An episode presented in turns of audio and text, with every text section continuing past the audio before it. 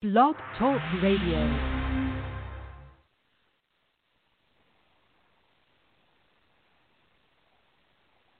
Hi, welcome to the People's Medicine Show. My name is Sean. I'm the host. This is a two hour scheduled show, and I usually do it on the first Thursday of each month at 7.30 p.m. Eastern, 4.30 p.m. Pacific. So we're recording it live tonight. Uh, we have a call-in number of 646 929 2463. And if you'd like to interact with the show by email, we have an email address. I have an email address at peoplesmedicineshow at gmail.com. So you can send in your sound clips, um, maybe even record your voice and send it to that email address. I could also be uh, uh, reached through uh, regular social media. My name is spelled Sean, S E A N, Murnin, M U R N I N. And I have a profile on Facebook and Instagram, which is on. So this show is um, on the Susun Weed Blog Talk Radio uh, channel. And tonight, Susan is doing uh, uh, uh, teleseminar with Pam, Pam Montgomery, and it's uh, staying staying sane in insane times with different plants. And I actually signed up to do that, and that's going to be at 9 p.m. tonight Eastern. So I may end the show early so I could join the teleseminar that uh, Susun and Pam, Pam Montgomery are doing. Uh, you can find out more information by going to wisewomanbookshop.com. And I believe uh, for non mentors um, students, it's uh, $10.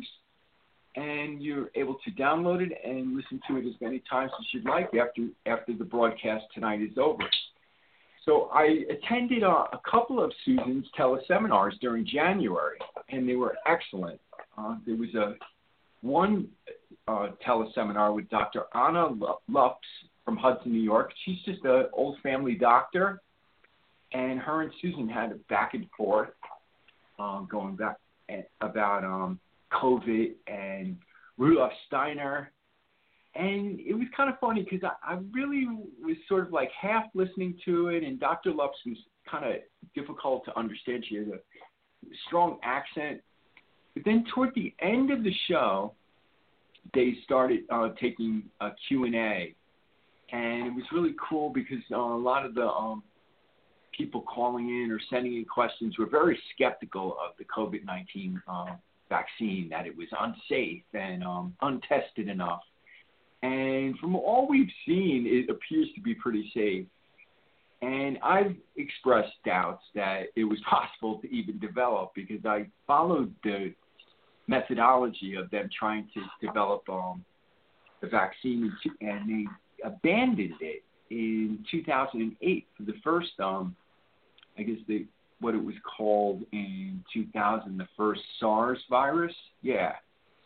So they've, um, yeah, SARS, the COVID virus used to be called um, SARS, and it appeared that it was. Uh, halted in 2008 because they had a ferret model, and like a year after the ferrets were vaccinated, there was just a lot of problems. and they must have just pooled their resources and solved that problem that um, stalled and kind of just um, put an end to the research. If you really look at the history of the research of developing a coronavirus vaccine for human beings.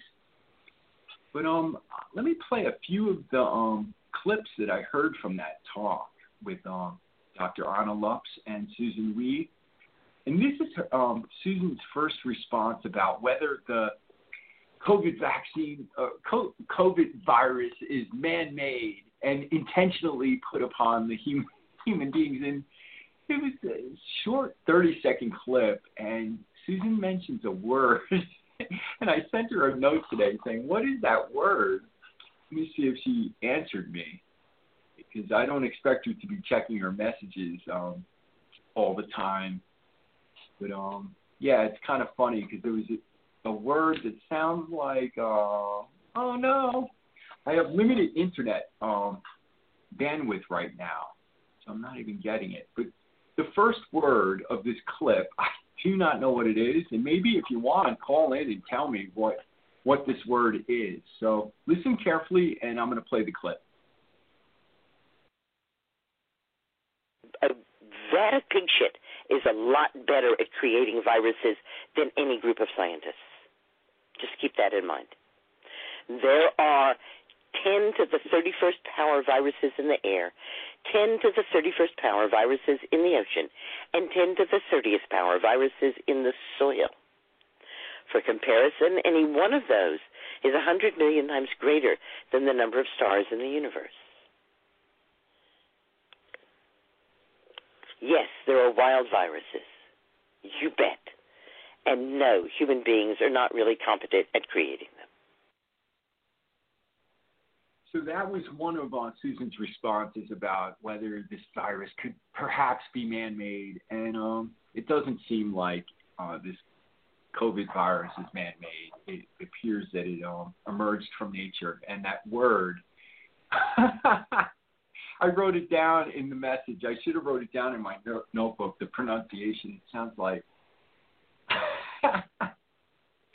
so the the other um, programming that I've been listening to Susun is I'm in her um, mentorship program, which is available at wisewomanmentor.com, and I'm in the lower, um, uh, just the base um, level. And twice a month, Susun offers a, a live Zoom talk with um, maybe like 10 or 12 people, and they're getting quite crowded, and that's why um, they, a second one was added throughout the month. So you have like if you're in the Wise Woman Mentorship Program, you have two opportunities to have um, sort of a semi-private talk. It's not being broadcast. Bring up your individual uh, health questions and uh, questions about your studies in herbalism, herbalism live with Susun. And I remember the first one, someone was asking about uh, liver function and liver herbs. And Susun reminded me that uh, dandelion root makes a great infusion. So I've been adding that all through the month of January to um, maybe once every week or every two weeks to make a make a batch of dandelion infusion. And I was reminded also that one of my favorite herbs of all time, one of the herbs that I feel like I chose to ally with, is called burdock, Arctium lappa is the scientific name. But the burdock root is uh, extremely full of a chemical called inulin, which is really powerful for our um, immunity. Um, I'm trying to think of the word that describes the inner biology that we have. But inulin is a, a real nutrient that's not really measured. I don't think there's um, uh, recommended daily dosage of inulin, but it's in most roots and it's uh, when you extract a root either with water or alcohol, you can actually see the inulin when it um, settles to the bottom of the jar. But I, so I've been making lots of burdock infusion, and what I like is I don't use the sliced burdock root. I use the chopped up small burdock root. And then after I uh, strain it, I add it to my brown rice and cook it again with the brown rice. So it's been dried it's been soaked for eight hours in infusion, and then it's cooked for like 40 minutes with brown rice.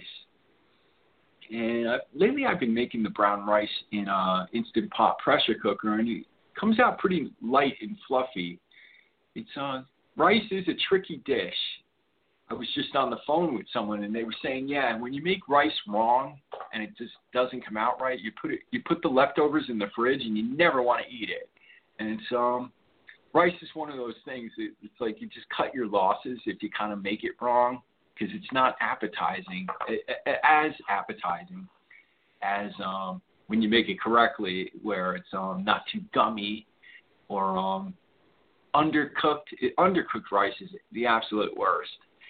So I like uh, well cooked brown rice that's not too gummy, and that can be solved usually by rinsing the rice really well before um, cooking it uh, rinsing off the extra um, powdery starches that um, gathers when it's in storage. It seems like it gives off, um, starts just sort of drying out and uh, shedding starch. So I think that's the idea about rinsing rice before you cook it.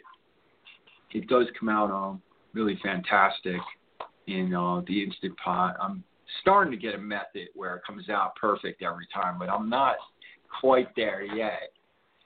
Um, so yeah, um, I'm gonna play another um, clip. So this uh, one teleseminar, and I think it's available at the Wise Woman Bookshop, just like tonight's um, teleseminar with uh, Pamela Montgomery. And it is February 4th if you need help looking for it. And I think on some of the emails they were saying that tonight's talk is February 2nd, so that I think that's an error because I think they are doing it tonight at 9 p.m. But um, so this is again from the Dr. Anna and Susun uh, podcast, uh, teleseminar um, podcast, and um, a caller was really just pressing Dr. Anna whether she was anti-COVID vaccine or not. And I thought Dr. Anna was just so eloquent and humble, and really, she's like, I know this, but I don't know that, and I hope to someday have such tact if someone asks me what I think of the COVID vaccine that I don't know much about it, and I'm always curious to learn more. And um, it just seems like going forward in the future of scientific medicine is immunizing people is going to really take a forefront in preventing things, so we don't even have to worry about using ivermectin or all these other treatments that are currently being used, um, especially in the third world countries.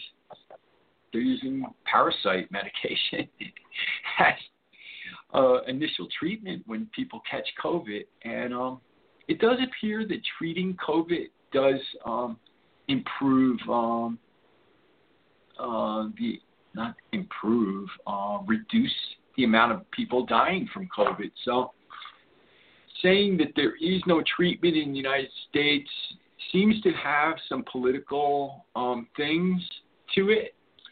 But fortunately, we as herbalists, we know that we could treat viral infections, and normally it's just like being resting and nourishing ourselves and pulling ourselves through and encouraging our bodies to make our natural antibodies. So let me get to this clip. It's short, it's three and a half minutes with Dr. Anna. So someone really tried to push her against the wall, and you know, with the question, "Don't you think this vaccine is dangerous?" So this is Dr. Anna's um, eloquent response.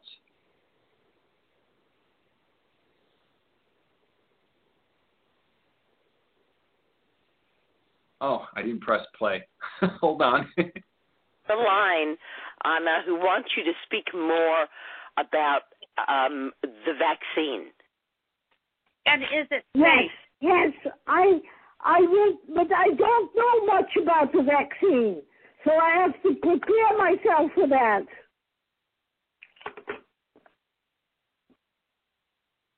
So you have to prepare yourself to answer. Yeah, I have to prepare myself to find out what the vaccine is all about. I I have uh, I have very little knowledge because we are not being enlightened about that.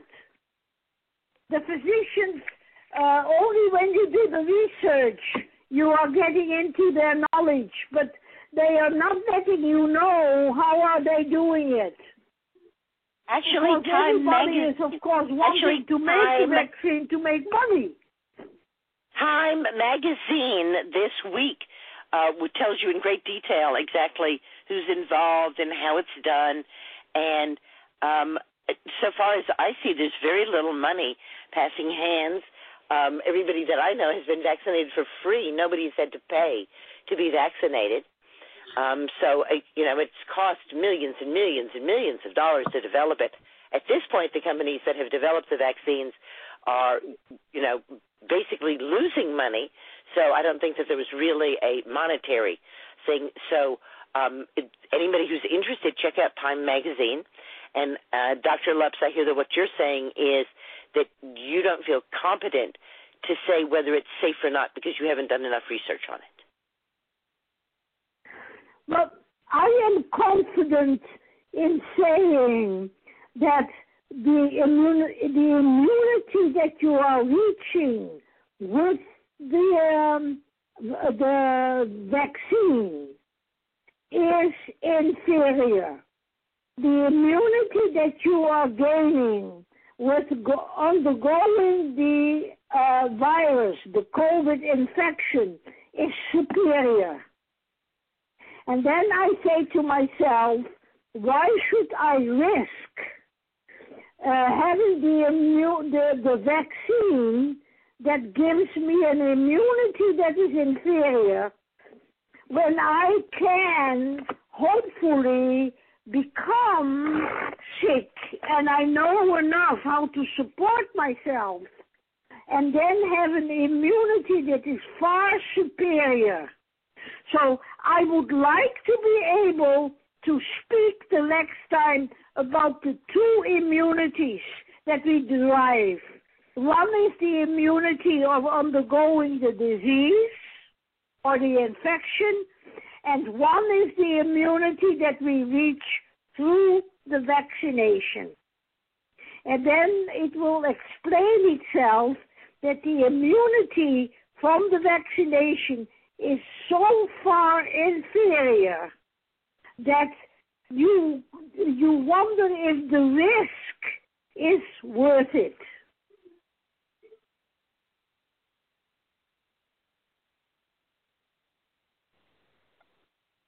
So that was Dr. Anna Lupps having um, discussion and back and forth with Susun Weed on a teleseminar earlier this month. And I wish I wrote down the title of the te- um, teleseminar, but it was uh, around uh, January 14th, and it was excellent. It was really interesting too how I was kind of like drifting off for most of the most of the time, and then right at the end during the Q and A, I really seemed to get just a lot of peace.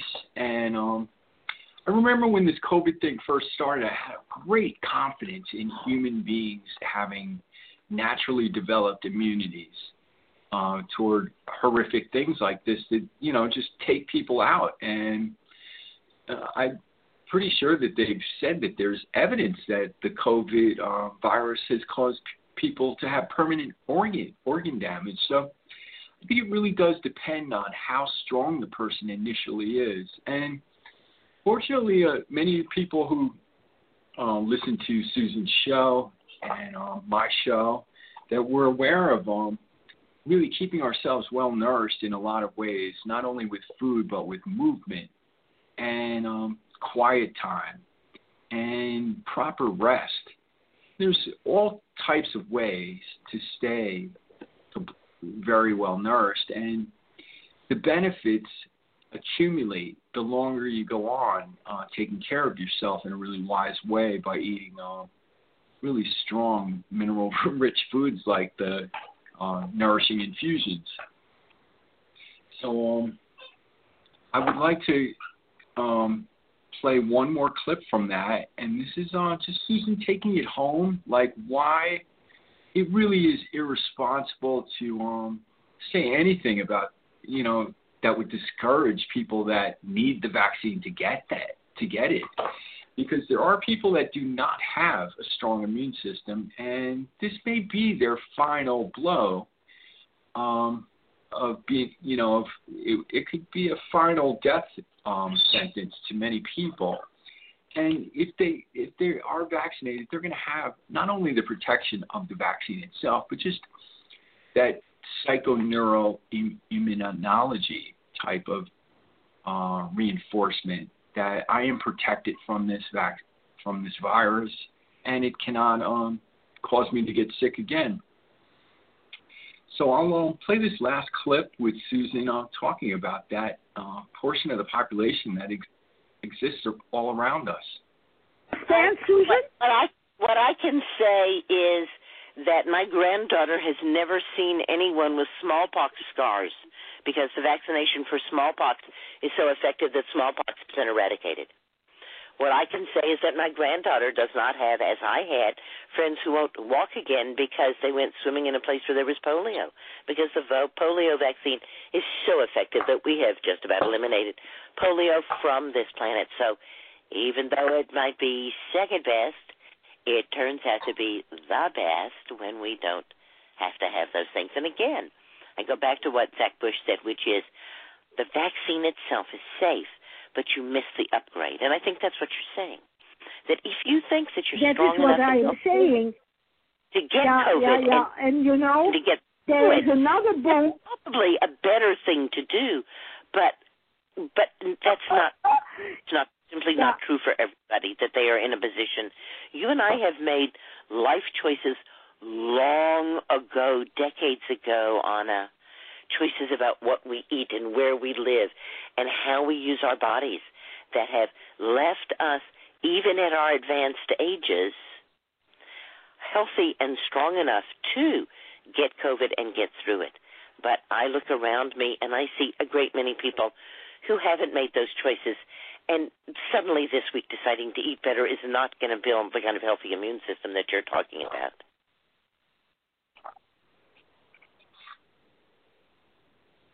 Okay, so yeah, so one last thing about the vaccine. So it now is available, and it's available for free. Uh, our local governments and health um, businesses are making it available to us. And I work as a, a rideshare uh, driver on the Big Island in Hawaii, and so I've driven a couple people to get their vaccine. And this one uh, person flew in from another island, and they were saying that they were 80 years old. And I was looking at them saying, man, they look great for 80 years old. And they came out, they got their vaccine, they came back in my car, and then we were having more conversation. And they let it slip that they were only 65 when I referred, oh, you know, I don't want to really divulge the conversation that led to that, but it was funny that um, they actually came from another island and lied about their age to get the vaccine. And I think there's no reason to curse people if they really want the vaccine. To you know, let them skip the line if they want. But part of me is like, wow, that's they they must know inner wise that they just need it and they want it and they were going to get it. And it, you know, they were not challenged. They got their vaccine. They gave me one of the stickers that I was vaccinated for COVID nineteen. So I, I got that on my wallet. I should have taken a picture for my slideshow. So uh, this show, I put it out with um, a slideshow, and it's available at blogtalkradio.com forward slash Susun Weed, and it's the People's Medicine Show. If you bring up the episode, you'll get to see the slideshows that I put out. So I'm really interested in whether I perhaps was infected by COVID 19 very early on because I was on um, number of airplanes in February of 2020, and this was before it really became clear that there was it, that it was moving swiftly through our country. And I caught something really quickly. There was someone on the air, one of the flight that I took, I believe, from Los Angeles to Tampa, and they had um, a mask on, and they were right behind me. And it was it was an interesting situation because I think I could have um you know stood up at the time. I just did not think it was serious that someone had a mask on.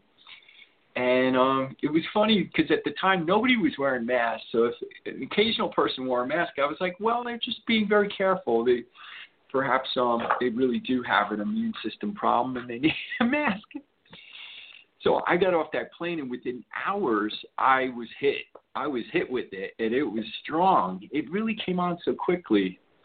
So um, I'm getting a routine eye exam next month or next week, and they offer um, coronavirus antibody testing. So I'm really curious to see um, whether I've had coronavirus um, infections in the past and whether I have um, a, a, uh, quantity of antibodies. And I'm not even sure about the antibody test. I, I believe I have to pay cash for it, but it's um, less than a hundred dollars. And I'm just really curious to see if I have coronavirus antibodies, because um, just intuitively, I don't ever feel like this could hurt me. But at the same time, I've seen very cocky people claim that it can't hurt them, and then it does hurt them. So I am um, kind of treading with um, a real humility, a real I don't know, but I would like to find out. And so perhaps these antibody tests will improve and we'll be able to tell whether the new variant, whether we're immune from a new variant of this or not. And I was reading, I think, Bloomberg today, and it seems like coronavirus is going to be a new seasonal thing. So they're probably going to have new vaccines every year, just like for influenza. So that does appear to be the way things are heading. But um, as far as being locked down and stuff, it's really wonderful to live on the Big Island because we require really strict testing, and in in turn, that's actually caused people to be attracted to come here because they know that everybody who's coming here has been tested once, twice, sometimes three times. We test people um, before we let you on the island without um, doing a, a mandatory 14 day at home quarantine. So what I'm finding out is um, just by driving passengers around town that I would say our visitors are probably maybe 60% of our visitors that we've had if we compare um, it from last year.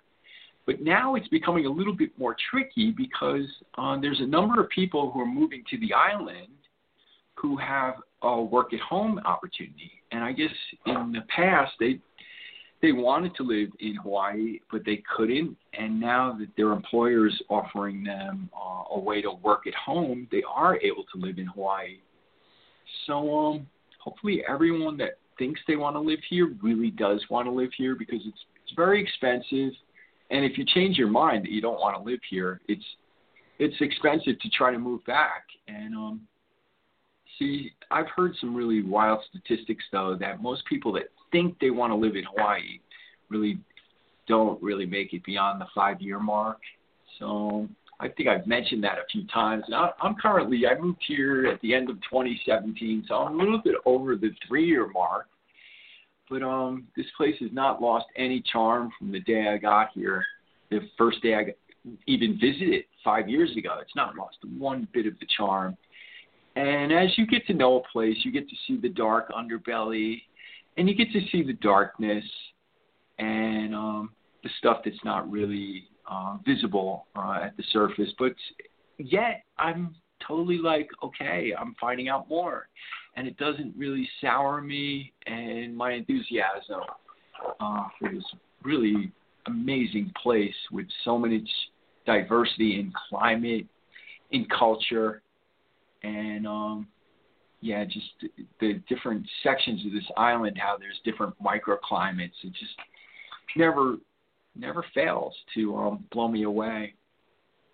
But um, I knew about the Big Island when I was 19. Someone described it to me, and they told me the, the, the deal that if you want to live in a, a remote place and kind of live off grid in a rugged type of way, that it's available for people who are really want it. but um, they really don't roll out any kind of uh, comfortable way to do it. You really just have to come here and uh, ask questions and be humble. And um, I was told, yeah, just act like a visitor, act like you are an outsider when you get here, and um, you know, and really try to tune into um, the island vibe and the island way of doing things. I met some really wonderful people though in this past month. I've been um doing a microdosing uh, course through the San Francisco Psychedelic Society, and it began on December 14th. So I began during that week, and I did a full eight weeks of microdosing. And I think I did five weeks of four times a week, and I did it pretty much uh, the way Paul Stamets recommended it. And I combined it with some lion's mane mushroom every morning, and I also took a supplement called niacinamide, which is sort of similar to niacin, but it provide it has none of the um, itchiness or the flushing. And um, I've read a little bit about the supplement niacinamide, and it seems to be really beneficial for skin health. But um, I'd like to find out more about how um, maybe it um, attenuates the microdosing experience. But um, I'm going to continue to use um, use it, and um, I really don't know the whole mechanism of why it makes it better, but I think it does because I've microdosed in the past without it with just the lion's mane, and I think the niacinamide does you know, attenuate a little bit. So perhaps I'm able to use a lot less of the psilocybin mushrooms and get the maximum effect that I'm getting.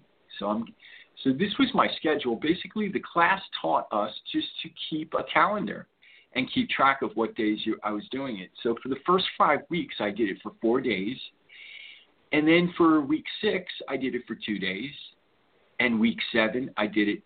No, week six, I did it for three days, and then week seven, I did it for two days, and then this was my last week, and I did I did once on a Wednesday instead of Monday through Thursday. The last week, I uh, plopped it plopped it in on a Wednesday. Um, but yeah, it, it has uh, what's called neuroregenerative properties, and just like it basically is giving you the same benefits of doing a macro type of psychedelic journey.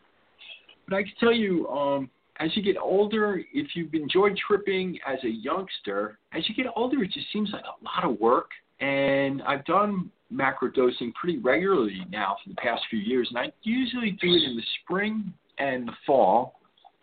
And I do it to basically to prevent uh, uh, a headache type of disorder that I experience, where I'm able to completely prevent headaches by using these macro doses uh, two, maybe three times a year.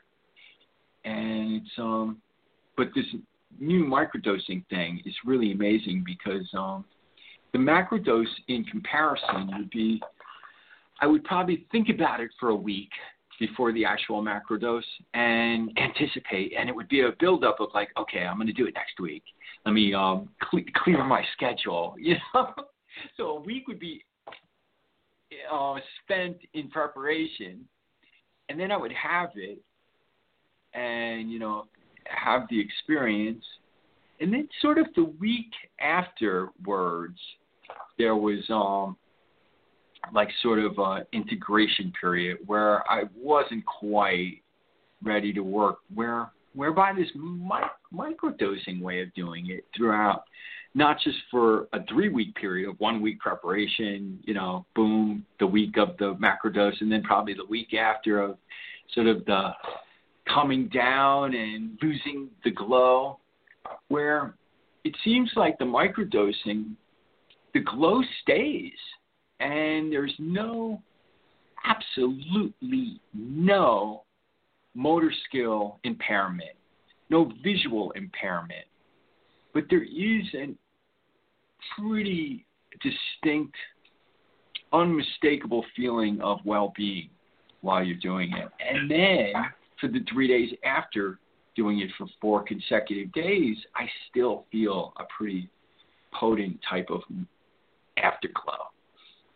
But um, the support group offered by San Francisco um, Psychedelic Society was wonderful because um, they reminded us that you could still have a day where you're in a terrible bad mood. and and um, microdosing won't help. You're still going to have a bad mood. But um, I actually have to go to the bathroom, and I want to pause the uh, talking for a while. So I think I'm going to move on to the next um, subject, which is can a podcaster be canceled? And there was a story in this past month where a podcaster was seriously canceled. They drew attention to themselves posting something on social media, and it was an interaction they were describing between them and their daughter. This person was a male, and he was talking about his interaction of kind of teasing his daughter that she didn't know how to use a can opener, and he wasn't going to show her, and he expects her to figure it out. And he sort of live tweeted while his daughter struggled to learn how to use a can opener. And he put into the story that um, she was hungry and she wanted a can of beans, and he was like, "We're we're not going to eat until you learn." So he really encouraged her to just push on, and it was a puzzle that could be solved, and to um, he gave her a lot of room to solve it, even though she was really kind of like moaning and crying and saying, "No, I don't want to. I don't want to. Um, just show me how to do it."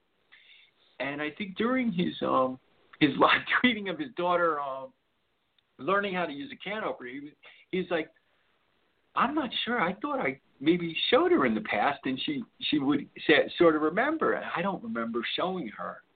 And he had to ask his uh, his partner, his, his daughter's mother, uh, whether did we show her how to use a can opener.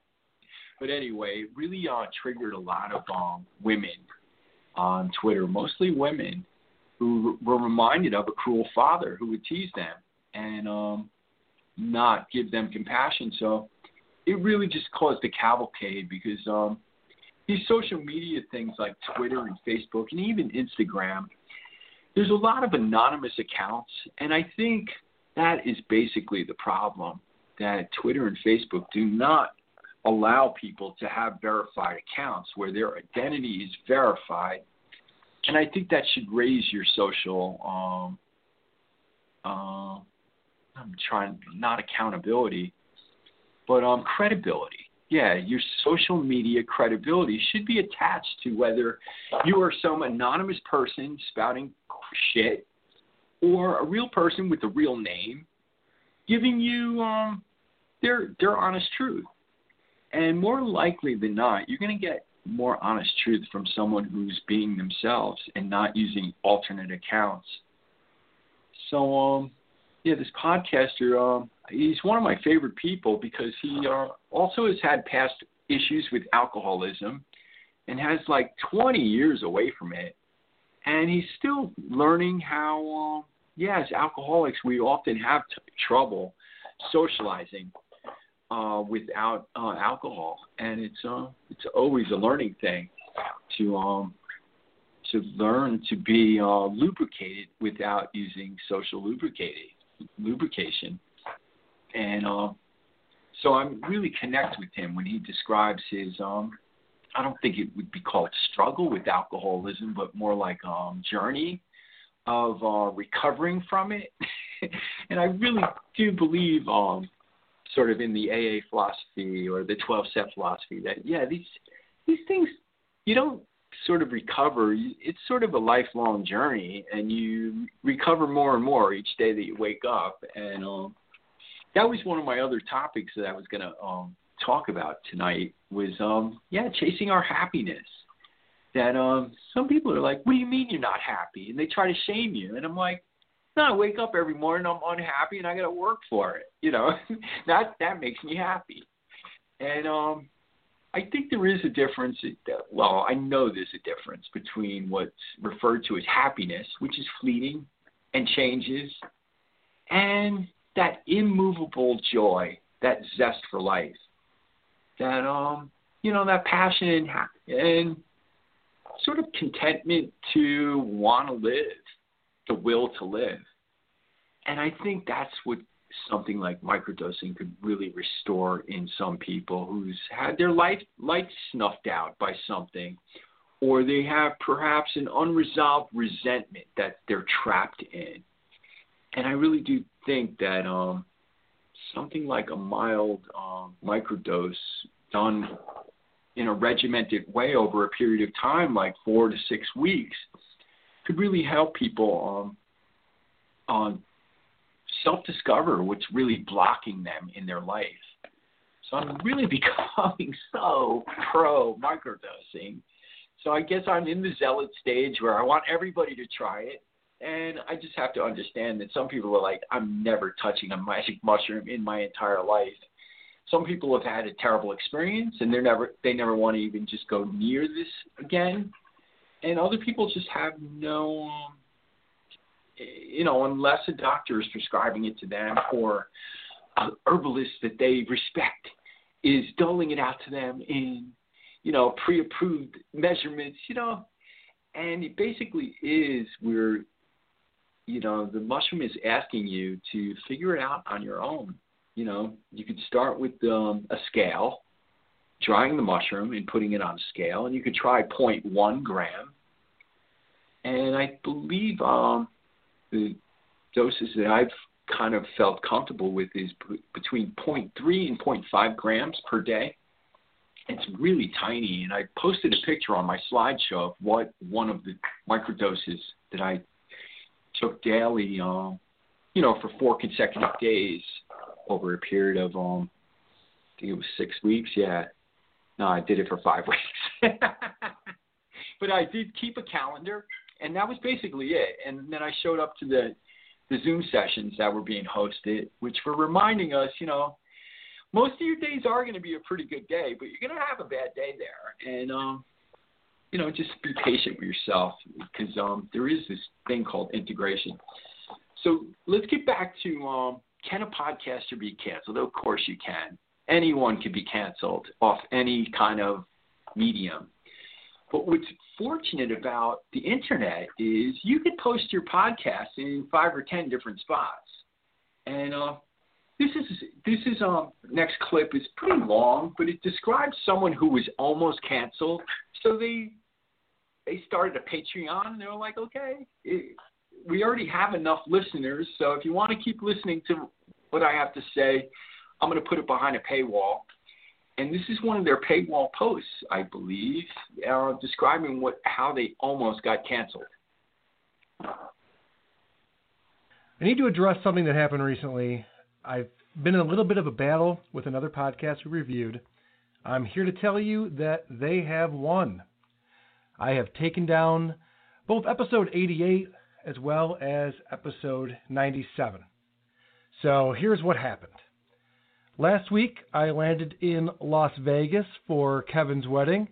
Very stoked to see my uh, my friend and longtime podcast co-host tie the knot yet again. Uh, I woke up to a social media shitstorm.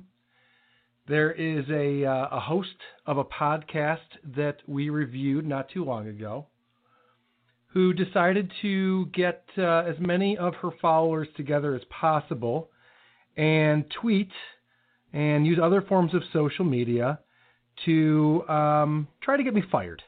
They they reached out directly to uh, the company they believe I work at, uh, my actual business partner, um, as as many different connections to my real life as they could find in an attempt to uh, get me fired and uh, you know, honestly, the the idea was to get me in trouble. And uh, I thought being an adult would be different than this. This is little kid shit, but it's real.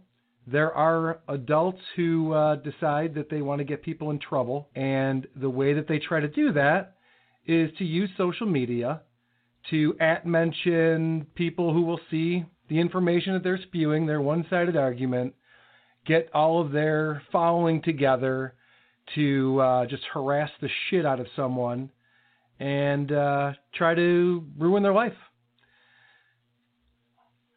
I got to say that it worked.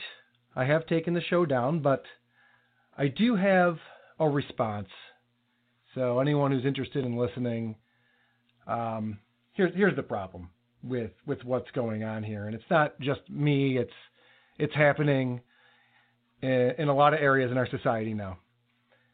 The podcast host is pretending that the issue is things I said about people that she was talking about in her podcast. People who I'll never meet. People I was talking about while attempting to be humorous. My co host and I were making jokes. We have a comedy podcast. It's a joke show that makes jokes. I am not an important person. Nothing I say has any impact whatsoever on anything that happens in the real world. Putting on a podcast that is one of the hardest things to find in the world could not be any more harmless.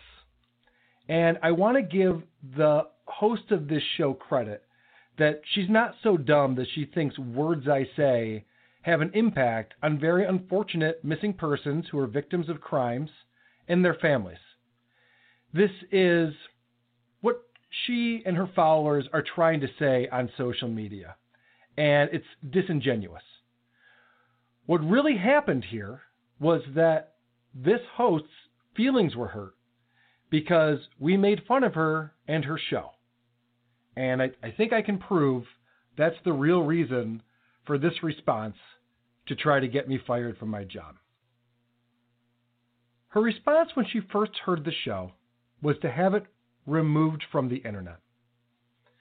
She reached out to our hosting company and told them to take it down, threatened legal action to take it down. I had a conversation with people at my hosting company who had my back because everything I every clip that I used is fair use. There are there's a fair use clause within the copyright laws when you're using something for use as part of a critique, it is perfectly legal to use it, especially when you're only using samples and snippets to make your point, which is exactly what we do. So her first response, and she's the only podcast who has had this response of the over 90 that we reviewed, was that we need to be taken off the internet. So that didn't sit real well with me. I'm a big First Amendment guy, and uh, I thought that was pretty un American. When that didn't work, she then reached out to iTunes and again threatened legal action and wanted this taken off of iTunes.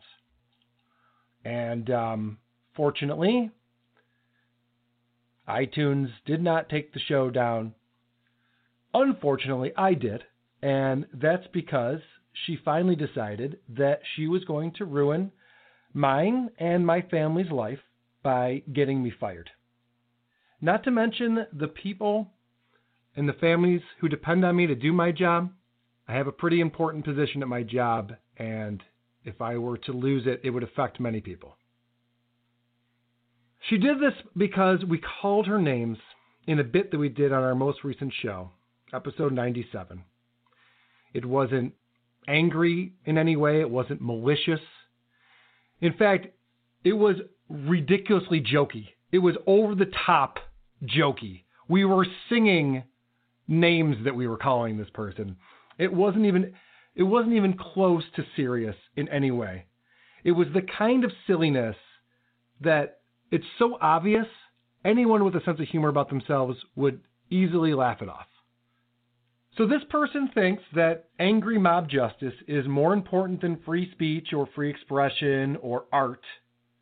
And let's talk about that that the punishment for something that she didn't like, her goal was to ruin me and my family. And think about what the ramifications are here. I said something in an attempt to be funny, to entertain the fans of our show. We didn't push this on her. There was a, no attempt to ruin her show or do anything to her show. Her show, just like the other over 90 shows that we reviewed, have gone unscathed after we've had reviews of them. But she deemed that that was punishable by trying to ruin mine and my family's livelihood, which is, I would say, a bit of an overreaction. I don't think that that punishment fits the crime. And uh, I don't do a crime podcast, but I'm pretty smart about how what kind of punishments fit what types of crimes because I'm a rational adult. Um, all right, so I received uh, I've received a lot of response since this happened. Obviously, a lot of negative tweets and a lot of negative reviews. I'm proud to say that we're up to 149 one star reviews on iTunes, which is pretty goddamn impressive if you ask me. I challenge another show to have as many negative reviews as we do and still be around. Um, but it was interesting. You know, I, I got some support from people who saw this come through, and I did want to read one of the emails that I received from someone who had uh, a similar issue with this host and sent me a note that's uh, that's pretty long. I don't want to read all of it, but uh, she said, "I saw this person bashing you on Twitter. This person cannot handle a bad review. She is known to bully and use her rabid followers to bully anyone who doesn't talk about her like she is the saint of all podcasts. And she goes through some uh, examples of things that she's gone through. What's interesting is that I'm sure that her and all of these followers who are trying to get me fired think of me as the bully. I'm trying to create an entertaining show for people who enjoy this style of podcast. This podcast host and her followers are quite literally bullying me. It's the definition of harassment. And I hate these people who pretend to mistake jokes for real opinion. This is everywhere. This is the majority of the tweets because they want to pretend that why they're so outraged and why my life needs to be ruined is because I made a joke that is so harm. No, well, no, I didn't make a joke. I was serious about this thing that is so harmful to the world. Now, granted, I didn't actually do anything. I said words that were so bad that I needed to be taken down. It's preposterous. Did you know George Carlin once said he roots for major disasters? Do you know how harmful major disasters are? He must be the worst human being to ever exist to be rooting for major disasters.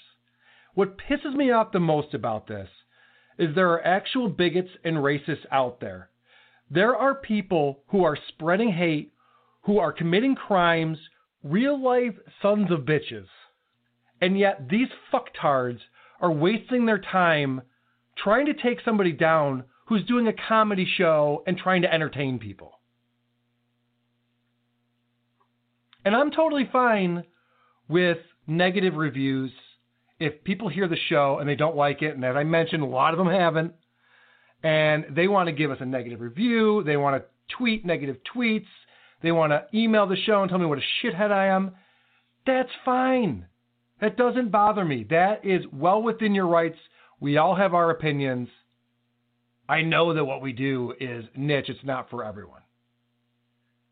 I don't understand this sense that you can have you try to have power over somebody else because you think you're in the right and they're in the wrong.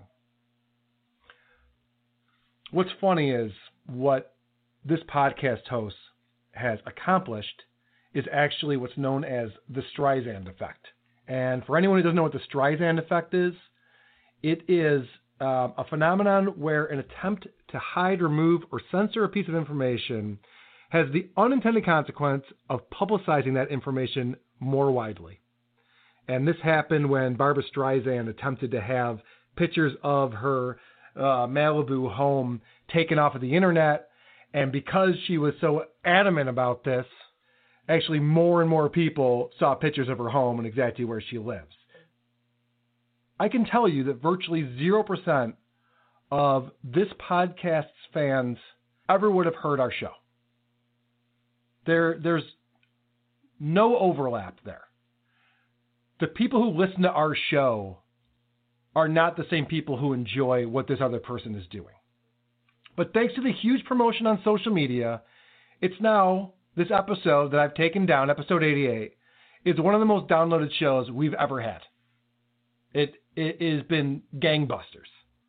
So way more people have heard the show than than would have.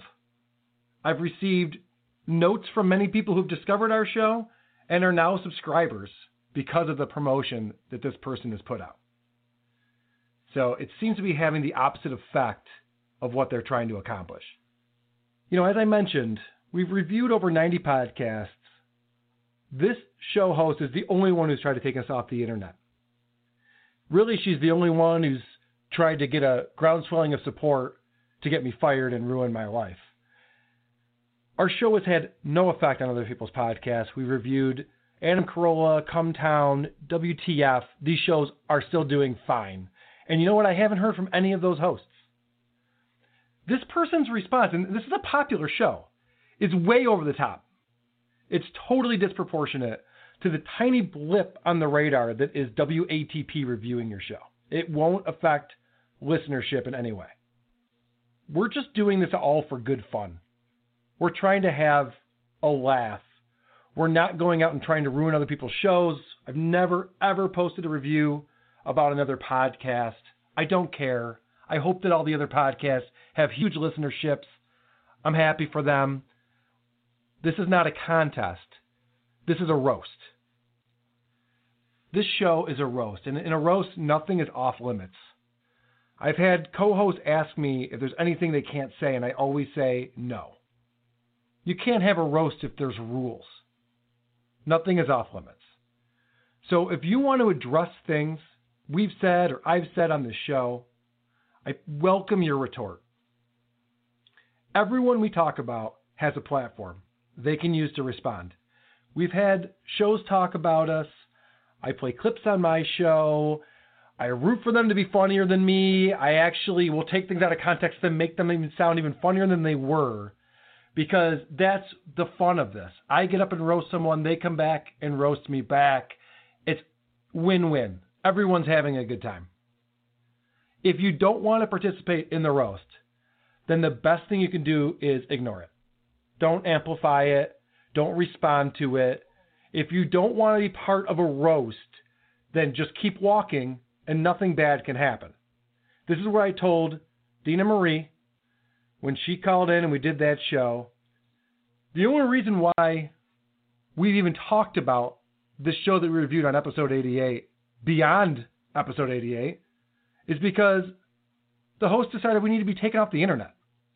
I don't talk about other past shows. I just move on.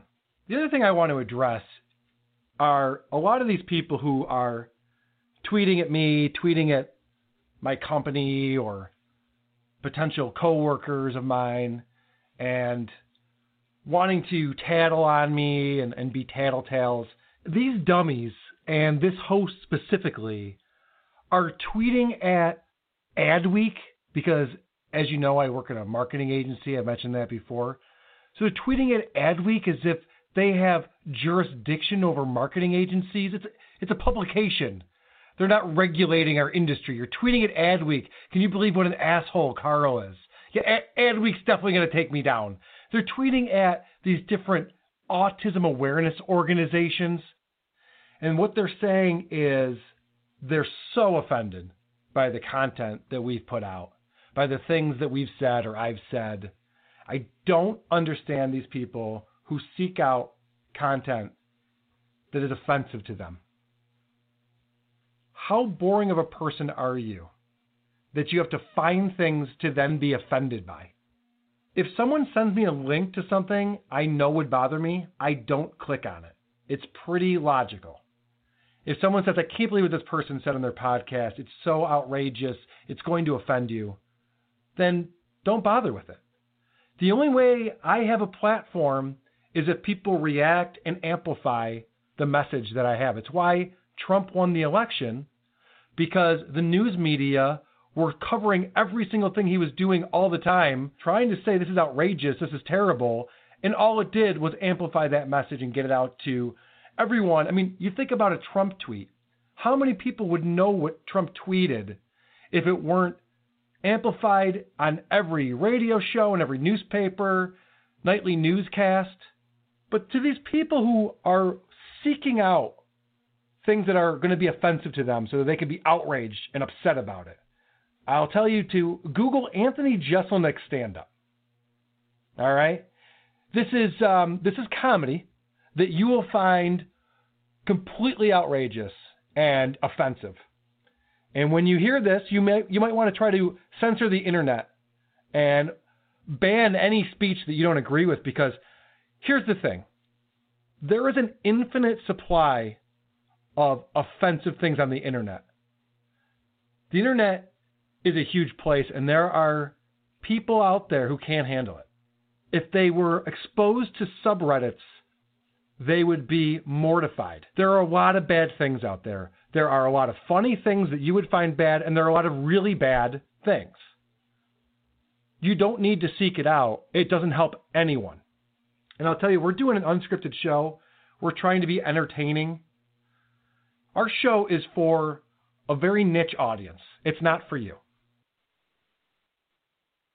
Yeah, so that was Carl from the host of a podcast called Who Are These Podcasts? And it's actually one of my new favorite podcasts he finds a lot of um, obscure podcasts, sort of like mine, with uh, untrained radio people doing podcasts who think they're so important, and uh, and he just tears them apart.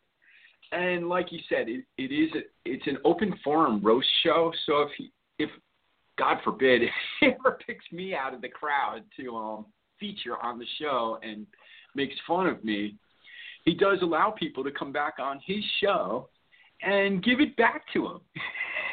and people have come back and give, given it back to him. They found him, I think, footage of Carl when he was a teenage rapper back in the day. So he's he ta- he gives it and he takes it, and it's uh, actually a very uh, fun show. I I really enjoy the the show. Who are these podcasts? And um, but it's really to get back on the topic. Uh, I've always been afraid, a little bit afraid of um, putting myself out there publicly and doing a podcast because I'm like, what if I say something wrong and what's the worst possible thing that could happen to me? Well, I guess they could um have Blog Talk Radio kick me off the air, and guess what? I can go to Lib, uh, Li- Liberated Sy- Syndication and pay them thirty dollars a month and start posting my podcast there. Or I could go to uh, Patreon.com and set up a complete paywall where people want to listen to my podcast, they can come behind my paywall. And oftentimes, when a podcaster is attacked, like Carl says, there's a Streisand effect, and and a thousand more people find out about a podcast that they normally wouldn't have found out about. So I would like to kind of keep my podcast a little bit small until I'm ready for such a, a humongous audience. But it just goes to show that uh, all you need is like 800. I remember uh, Seth Godin, uh, he's an author who came out with this concept a few years ago that if you have like 800 followers who will buy anything that you put out, you could really make yourself a comfortable living. You know, just if you have um, your 800 people that are paying five dollars a month to listen to your podcast, you can pretty much um, live a modest life by just podcasting. I don't know if that's really what I want to do right now, so I'm not going to um, make my podcast um, a source of my income yet. But I am interested in using it as a platform to promote things that I'm involved with. And um, my experience with the San Francisco Psychedelic Society has been so positive that I would really um, planning on starting my own local chapter, and perhaps I'll call it the West Hawaii uh, Psychedelic Society. And I do understand there's a, a Minneapolis uh, area Psychedelic Society, so other people have already done it, and they've taken the model. And it would be basically for education, advocacy, uh, support, um, yeah, finding the others uh, that was the edict of Timothy Leary that oftentimes after we've had these psychedelic experiences, we're never the same. And um, what we need to do is just seek out the others who have also had the same type of experience of uh, being one with the universe and understanding that we are all interconnected. I'm trying to um, find a way to um, close down the show. I'm sure once I close down the show, I'll say, "Why didn't I talk about that?" Um, but yeah, I've been um being involved uh, more locally with people and just putting myself out there to become more vulnerable, and it's um been very rewarding. Uh, that this whole thing of um chasing chasing our happiness is something that I'm starting to really grasp that yeah oftentimes I wake up in the morning and I there's happiness out there that I have to go out and get. And um, I'm looking forward to hearing more from people who are listening to the show. You can communicate with me uh, on Facebook.com. Um, I'm listed there under my real name, Sean S E A N Murnin M U R N I N.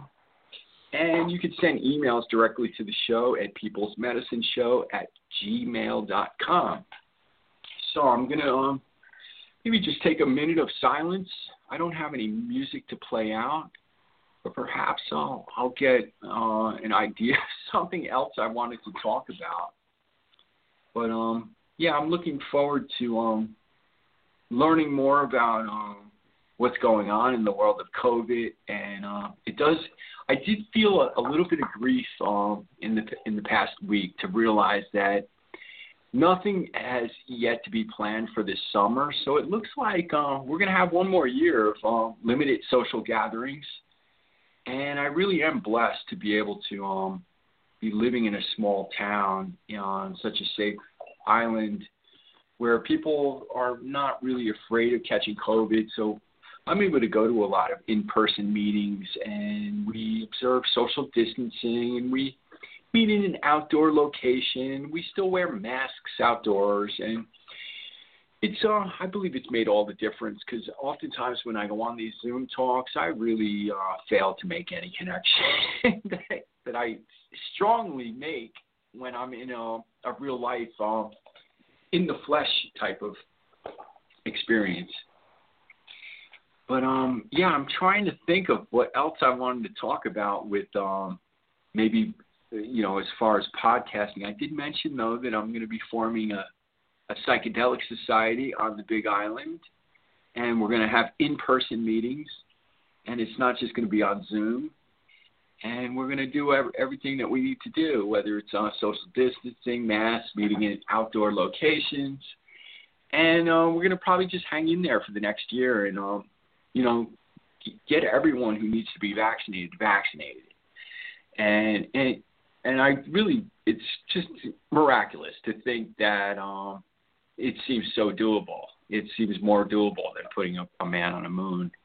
Um, to offer a vaccine to anyone who wants one or who thinks they need one, even if they have to lie about their age to get it early.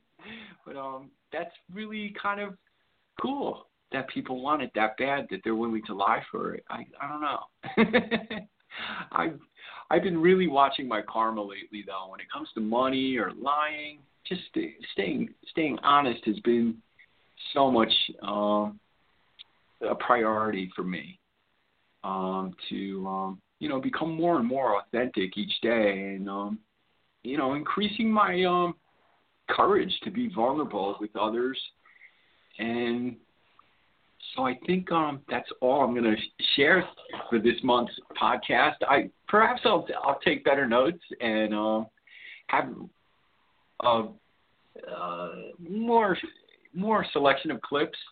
But like I said, I I really there was a few months. Uh, I think it was October, November, even December. I was like, I'm just I'm not enjoying podcasts anymore. And lately, I've been just eating them up. I've been finding just good ones. Um, Joe Rogan had the ACLU lawyer on earlier this month, who um, defended the Nazis in Skokie, Illinois. So he was just really um, laying it out how freedom of expression, freedom of speech, and non censorship uh, is that is the most American thing that we could uh, fight for and um, defend even when we strongly disagree with others, uh, every you know our our right to say, hey, you know they've taken polls, and 40% of the United States population thinks that this past uh, presidential election was not uh, entirely fair. They're not saying that it was. Uh,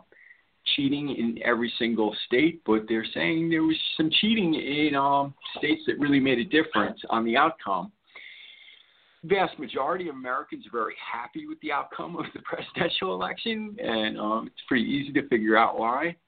Uh, the the present, the current president, uh, Joseph Biden, uh, appears to be more presidential than our last one, and that's given people a lot of peace. But in my experience, people that appear more presidential start more wars too. So I'm going to really just stay positive and not be too critic- critical of people, and um, yeah, just uh, maintain my open mindedness before forming these uh, harsh judgments.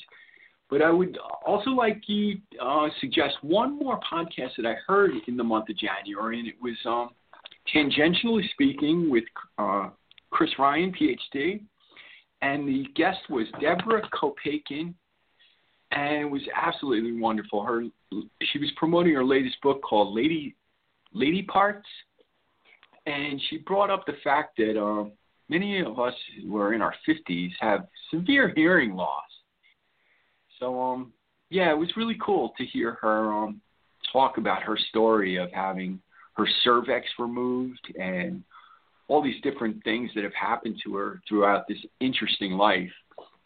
She moved to Paris in uh, in the 1980s and became a war journalist, a war photographer. And excellent, excellent podcast. Uh, yeah, I recommend um, the Tangentially Speaking podcast.